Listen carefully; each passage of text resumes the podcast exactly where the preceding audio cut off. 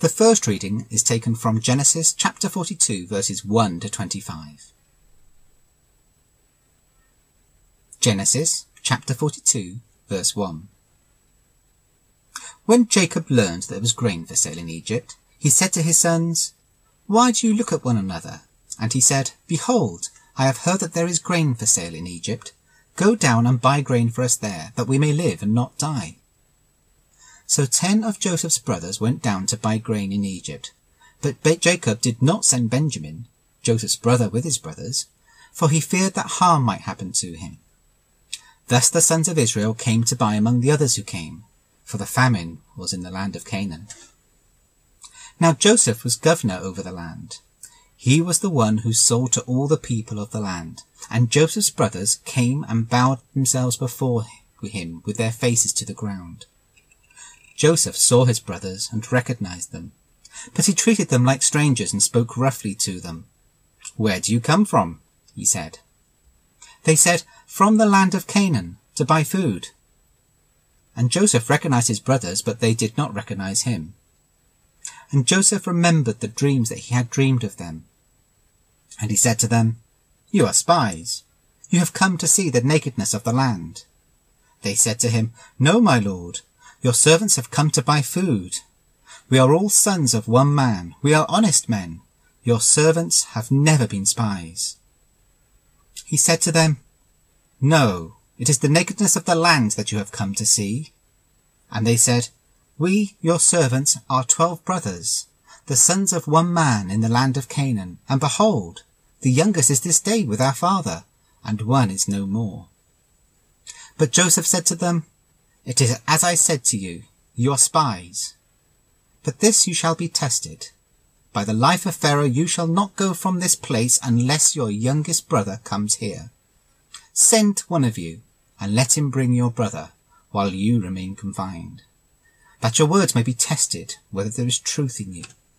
Or else by the life of Pharaoh, surely you are spies. And he put them all together in custody for three days. On the third day Joseph said to them, Do this, and you will live, for I fear God. If you are honest men, let one of your brothers remain confined where you are in custody, and let the rest go and carry grain for the famine of your households, and bring your youngest brother to me. So your words will be verified, and you shall not die. And they did so. Then they said to one another, In truth, we are guilty concerning our brother in that we saw the distress of his soul when he begged us and we did not listen.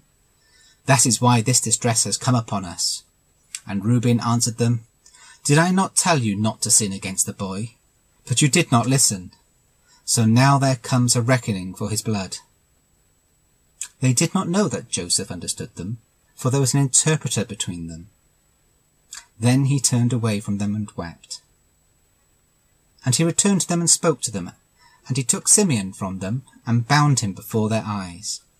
And Joseph gave orders to fill their bags with grain, and to replace every man's money in his sack, and to give them provisions for the journey. This was done for them.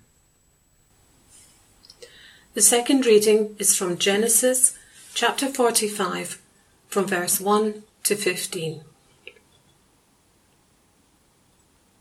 Genesis chapter 45, verse 1. Then Joseph could not control himself before all those who stood by him. He cried, Make everyone go out from me. So no one stayed with him when Joseph made himself known to his brothers. And he wept aloud, so that the Egyptians heard it, and the household of Pharaoh heard it. And Joseph said to his brothers, I am Joseph. Is my father still alive? But his brothers could not answer him, for they were dismayed at his presence.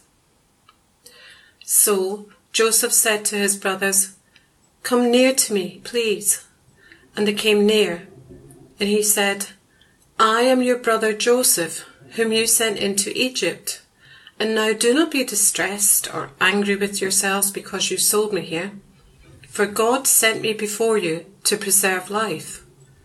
For the famine has been in the land these two years, and yet there are yet five years in which there will be neither ploughing nor harvest.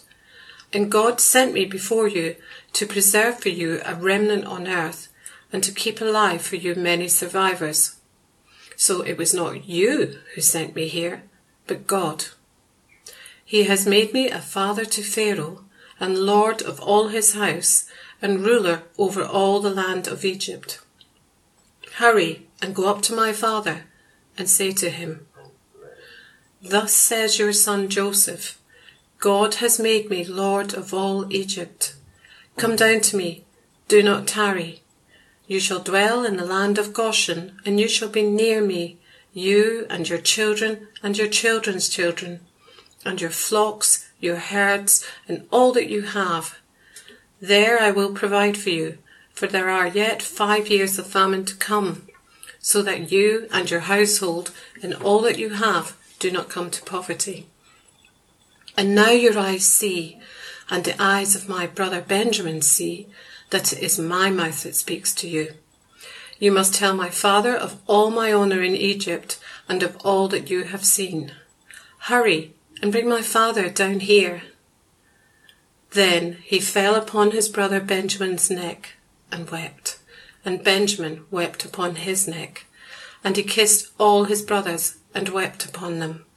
After that, his brothers talked with him. Here ends the Bible reading. Well, good morning, folks. It'd be great if you could grab a Bible and look back up to Genesis chapter 42. And why don't I pray as we open up God's word to us? Oh, our Father, you promise that the unfolding of your word brings light. And so, by your Spirit, shine the light of your word into our hearts this morning, we pray. That we will hear you and that we may be changed. Amen. Well, it was a day like any other day for Joseph. He woke up early and headed down to the grain distribution plant that he had set up and he personally oversaw. And as he rode through the streets of Cairo in his chariot, he bantered with the stallholders who were selling cloaks with pictures of the pyramids on the back for really inflated prices to unsuspecting tourists. And on each side of the chariot, as he passed by, people would bow down to him, as was befitting a man of his station. Yes, it was a day like any normal day. And it was a normal group of customers who filed in after his mid morning cup of coffee and bowed down to him to show their respect. But as they lifted their faces, he couldn't help but notice the shape of this one's nose, the scar on this one's cheek from that run in with a wolf all those years ago. And Joseph realizes that his past has caught up with him. He thought that he had got far, far away from his dysfunctional family. He says as much at the end of Genesis chapter 44. He says, God made me forget all my trouble and all my father's household. His life, his heart, his head are in Egypt now. But it only takes a moment for that all to be turned on its head. I wonder if he flinched inwardly there was a little gasp going on in his head. Well, we don't know because he keeps his game face on unbelievably well. Because he recognizes them, them, but they don't recognize him. Uh, perhaps that's because it's been 20 years and he's no longer a callow youth. He's all grown up and he's got his head totally shaved. It's, it's completely hairless in the Egyptian manner. And he's speaking to them through an interpreter. But for us to understand this story, we've got to grasp that. Three times at the start of Genesis 42, we, get the word recognize. It's as if the writer wants us to underline that in highlighter pen. What happens next only really works because Joseph recognizes them, but his brothers don't recognize him. And chapters 42 to 45 of Genesis that we're looking at this morning, they're like a mini version of the whole story of Joseph. They teach us all about the doctrine of the sovereignty of God. out of the confusing and surprising and painful details of the story of this family's life, God is weaving together an incredible happy ending that none of us would have guessed unless we knew how it ended. The story is going somewhere because God is writing and directing it. And in these chapters, it's like, like Joseph actually is in God's place. He is the one who knows things that the brothers don't. He's the only one who sees the bigger picture. And the things he does, Uh, surprising, confusing, and painful things to the brothers. So they, they, they, don't understand why he's doing them. And we don't understand that at points too. They don't get it. But, but we do get inklings of it because the story is going somewhere. Because Joseph is directing it to bring blessing and reconciliation to his family. Of course, it certainly doesn't look like that as we dive in in Genesis uh, 42. As the first thing that we see is the harsh face of Joseph. I mean, look at how he speaks to them in verse 7. He, he treated them like strangers and spoke roughly to them. Then he accuses them of being spies in verse 10. And then he throws them in jail in verse 17. But Joseph is clearly testing them to try and find out what's been going on with his family. Is his brother Benjamin, his father Jacob's other favored brother, is he at risk, just like Joseph had been when he was at home? Have his brothers repented of their sin towards him? Have they changed at all, or are they still trying to cover it up? Well, the answer is clear as they protest in verses 10 and 11 uh, Your servants have just come to buy food. We are honest men, we're not spies. Oh, come off it, boys. That's only half the truth, isn't it? Uh, you may not be spies. You may only have come just to buy food, but you're certainly not honest men. Just think about what you did to your brother.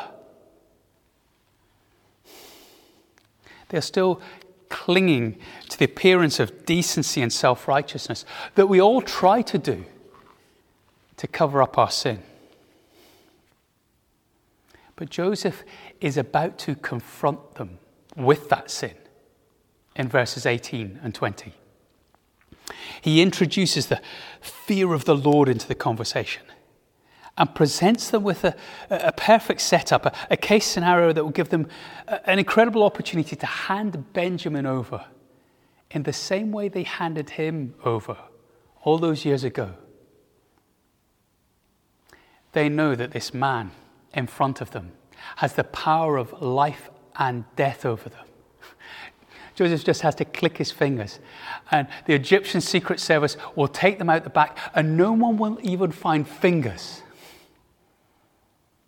so, what will they do? Will they throw Benjamin under the bus to save their own skins? Verse 21 Then they said to one another, In truth, we are guilty concerning our brother, in that we saw the distress of his soul when he begged us and we did not listen. That is why his distress has come upon us. And Reuben answered, Reuben answered them, did I not tell you not to sin against the boy? But you did not listen. So now there comes a reckoning for his blood. The brother's facade begins to crumble, doesn't it?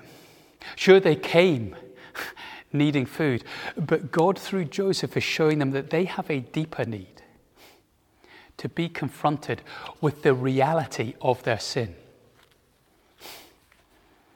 Folks, if we were to wake up one morning and pray, Oh Lord, bless me today. I'm sure we wouldn't have imagined for a, a, million years that God would take us through something like this. And yet, God is working here for the brother's good. It's only in the kindness of God that He shows us the ugliness of our sin so that we can turn to Him and confess our sin and seek forgiveness and reconciliation with Him and with others. I don't know about you, but my reaction when my sin is exposed is to be reluctant to humble myself and own up to it. Instead, I become defensive or angry or start to try and make excuses. But when that is all that happens, there can be no repentance and therefore no hope of reconciled relationships. It seems like the only thing better than learning from our own mistake is learning from others' mistakes. And so, are we willing to learn from the mistakes of these men? The brothers are racked with guilt, uh, not false, false guilt. That can be so dangerous, can't it? But good guilt, healthy guilt. And embracing it would put them on the road to mercy and forgiveness. It would put them on the road to an unburdening, a liberation from having to carry the terrible burden of their guilt all by themselves. But they don't see it. All they could see was the harsh face of this man in front of them, and they thought, God is punishing us for our sin. He is rubbing our faces in what we've done. This cannot end well. If only they could have read verse 24. Then he, that's Joseph, turned away from him and wept, and he returned to them and spoke to them. Behind the harsh face, Joseph weeps out of love for his brothers. And then he returns to the room, having made good his mascara, I, I presume, uh, pretending that nothing has happened. The brothers don't know of the tears that he has shed for them. And so at the end of chapter 42, they slope off back to Canaan. They take a long time coming back up the garden path because not one of them wants to come to that moment when they're going to have to say to their dad, You've lost another son. Because, verse 24, Joseph keeps Simeon back in prison. And even though he sends the brothers off with bulging sacks of grain and their money back in their bags and a load of great munchies for the uh, road home, in verse 25, their match report to Jacob is full of doom and gloom. He spoke roughly to us, they say, in verse 30. So that even the gifts in their sacks strike fear not joy into their hearts in verse 35. But the work of God goes deep. And something is stirring in the brothers. Something is happening as the next thing we see as we move into the next few chapters is secondly, the brothers' miraculous change. I don't know if you've seen those before and after adverts that you get on billboards and, or you see on uh, the, the metro uh, uh above the seats whether it's a, a, weight loss plan or hair loss uh, plan or, or anti aging cream, the before picture is always a really, really extreme case, isn't it? It, it's not just someone with a mildly receding hairline, uh, because then we wouldn't be impressed when we see, we see, this huge kind of swirl of luscious hair in the after pic. No, it's, it's usually some uh, bloke with uh, just a few little strands of hair that he's combed over a red, itching scalp. So that when we see the after pic, uh, we go, wow, okay, so this, this cream really does the business. Okay, okay. Often we look at the after pic and we go, is that actually the same person? But, but, but folks, if everything in the story arc of Joseph's family up to this point has been the before pick, chapters 43 to 44 give us the after one. They're back in Canaan, and the nine sacks of grain become eight, and then seven, and then six. And you can see where I'm going with this until it's down to the last sack, and there's no other thing for it but to contemplate going back to Egypt to get more food. But Joseph, the viceroy of Egypt, has made it perfectly clear that they are not getting any more food unless they bring Benjamin with them. And Jacob is having none of it. So there is an impasse. Until we get to chapter 43 and verse 8. And Judah said to Israel, his father, Send the boy with me, and we will arise and go, that we may live and not die, both we and you, and also our little ones. I will be the pledge of his safety. From my hand you shall require him. If I do not bring him back to you and set him before you, then let me bear the blame forever. Cue the sound of jaws dropping. Here's the before picture. Back in Genesis 38, Judah has selfishly held back his son from a woman he promised him to in marriage as her husband. And then he gives his staff to a prostitute in pledge for payment because he doesn't have his wallet on him as payment for selfish sexual pleasure. And yet here he is, offering his life as a pledge for Benjamin. This is the wow moment, folks. God is working in these brothers' selfish hearts to change them. And so, as they saddle up their donkeys and head back to Egypt, look at what is happening in verse 15. So the men took this present and they took double the money with them and Benjamin. They arose and went down to Egypt and stood before Joseph. Folks, these are the men who thought nothing of trading in their brother Joseph's life for 20 pieces of silver. But now, the fear of the Lord has transformed them into those who would trade nine sacks worth of silver for Jacob's other favored son's life. Greed ran deep in them, as it does us all. Probably not deep enough to sell a family member, I would hope. But that was the before picture for these guys. And here's the after. Wow. And what about their jealousy? Well, Joseph invites them round for dinner. And in verse 32, they sat before him, the firstborn according to his birthright, and the youngest according to his youth. And the men looked at one another in amazement. Portions were being taken to them from Joseph's table, but Benjamin's portion was five times as much as any of theirs. And they drank and were merry with him. Twenty years ago, these guys hated their spoiled little brother, hated him so much that they threw him in a pit with murderous intent. And now here they are at dinner, and another of their brothers is being spoiled rotten. Uh, I mean, Joseph keeps passing things down from, from the top table, from his table. Um, uh, oh, Benjamin, you must try uh, the last of this uh, boiled shrimp. Um, uh, Simeon, could you just um, uh, pass this on? no, no, no, it's not for you. Could you just pass it on um, to, to, to, Benjamin? That, that'd be very kind of you. Joseph is testing his brothers again to see whether they've turned from their sin, to see whether they've really changed. So, have they? How will they respond? Not a word. Even as, verse 34, the drink keeps coming uh, uh, and the tongues get loosened. I mean, isn't that often uh, the point where family fights break out? And yet they're brothers. There's not a word of complaint from them, not a hint of envy.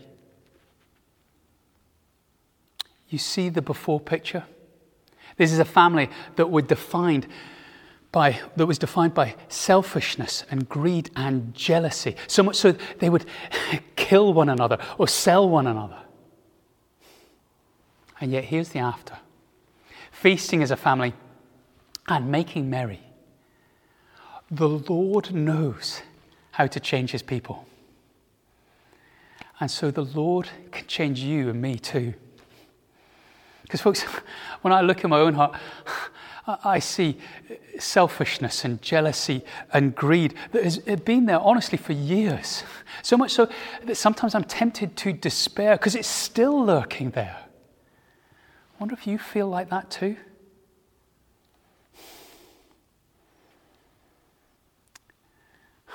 Well, don't despair. God knows how to change his people. Don't give up on change for yourself or for others, not least our families.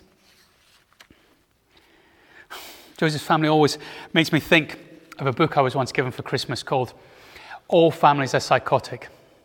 I don't think that was a comment on my family in particular, but the book itself is an acknowledgement that while we talk about some families as being broken or dysfunctional, all families, even the best of families, often behind closed doors, are dysfunctional. Family life is difficult, it's hard in this broken, sin stained world of ours. But here is what God wants us to know about our families this morning. There is hope. Whatever our family situation, God has not given up on your family. God never gives up on families, just like He never gives up on us. So, in your struggles with family, please take that great advice that Elspeth gave us earlier on in the service, in that interview, and ask for help. Don't just struggle on by yourself. Make a plan. Uh, a, plan to be positive and to change what you can change and not just grumble and complain about what you can't. And to be patient. Uh, I mean, after all, Joseph's family's great transformation, it didn't happen overnight.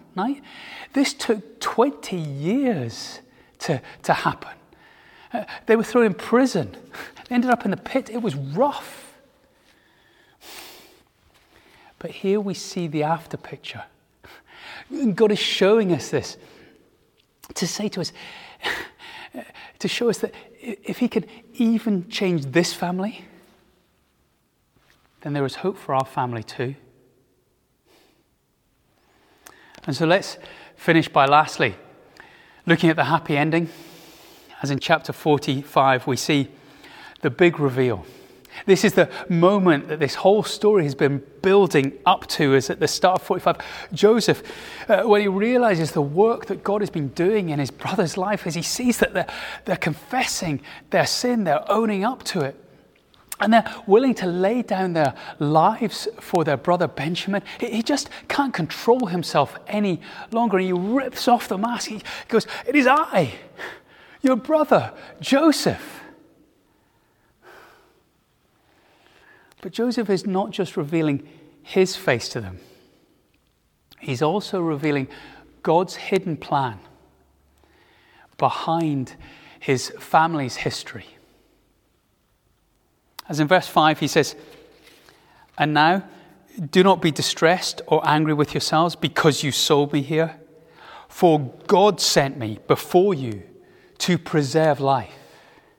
Then again in verse 7, he says, And God sent me before you to preserve for you a remnant on earth and to keep alive for you many survivors. And then verse 8, too. So it was not you who sent me here, but God. God was behind it all. And so the brothers can see that behind the harsh face of Joseph, there was a hidden plan. The hidden plan of God working for their good and for others also. In fact, it wasn't only Joseph's face that they misjudged, but God's also, wasn't it? They thought as their sin was being unveiled, as things just seemed to be unraveling around them, that, that God was against them the whole time. And so I think the final thing that we need to learn here this morning is not to flinch when it seems to us, when it feels to us as if God is being harsh with us. For the reality is that change is painful. The stripping away of jealousy and selfishness and, and, greed and a whole multitude of other sins that God needs to get to grips with us about. The stripping away of that sin is difficult, it can be painful. Often, the things that we need to go through to change can hurt and hurt us deeply. But behind it, God has a hidden plan, a good one. It's for our good. And as we look at the brothers before and the brothers after, I think that helps us not to flinch when it seems to us that God is being rough with us. When we can't see what He's doing, when we, we can't see how He could possibly be doing any good to us in the midst of this. Because it shows us that He can. He can be doing good. He can be doing something amazing, something beautiful, something wonderful, so that when we do come to the great big reveal at the end of all history, we will be amazed and we will thank Him for what He did, for what He took us through. Now, it doesn't, doesn't lessen the steps along the way, the pain of that. I know. But I think it helps to know that behind the harsh face, there is a wonderful hidden plan. And let me push that a little bit further and say, behind the harsh face, Jesus weeps. Joseph wept in, faith, in, private. His brothers didn't know anything about that. And I wonder when we get to heaven, when we see Jesus, when we see his face, might there be tear stains on his cheeks from the things that he has allowed us to go through? Lovingly, wisely, yes, but also tearfully for our good to change us. And if that is you this morning, and life is rough, and it seems to you as if all you are seeing is, isn't God's love, it's just His harsh face, and you don't know why. Well, maybe, maybe this is the reason why. That God wants to show you who He really is. He wants to show you His real face so that you will move towards Him and will discover his face of love, the face that wants to bring you into his peace and his life and his hope. The peace and life, the hope that we're all striving and searching for in so many different and wrong places. And if you're struggling to believe that this morning, here's what we're going to do. We're going to finish with a song written by a man who can bear testimony to this in the same way as Joseph and his brothers can bear testimony to this truth. a guy called William Cowper, who struggled with depression all of his life, so much so that he tried to end his life on numerous occasions. But each time his best laid plans were thwarted in the most surprising and bizarre ways. So much so that he gave up in the end. And he penned these words God moves in a mysterious way, his wonders to perform. He plants his footsteps in the sea and rides upon the storm. Ye fearful saints, fresh courage take. The clouds you so much dread are big with mercy and shall break in blessings on your head. Judge not the Lord by feeble sense, but trust him for his grace behind a frowning providence, there hides a smiling face. Normally, I would encourage you to stand and sing at this point, even in your living rooms. But sometimes there are moments when it's just good to sit and to ponder and to pray things through. So, why don't we use this song now to do just that?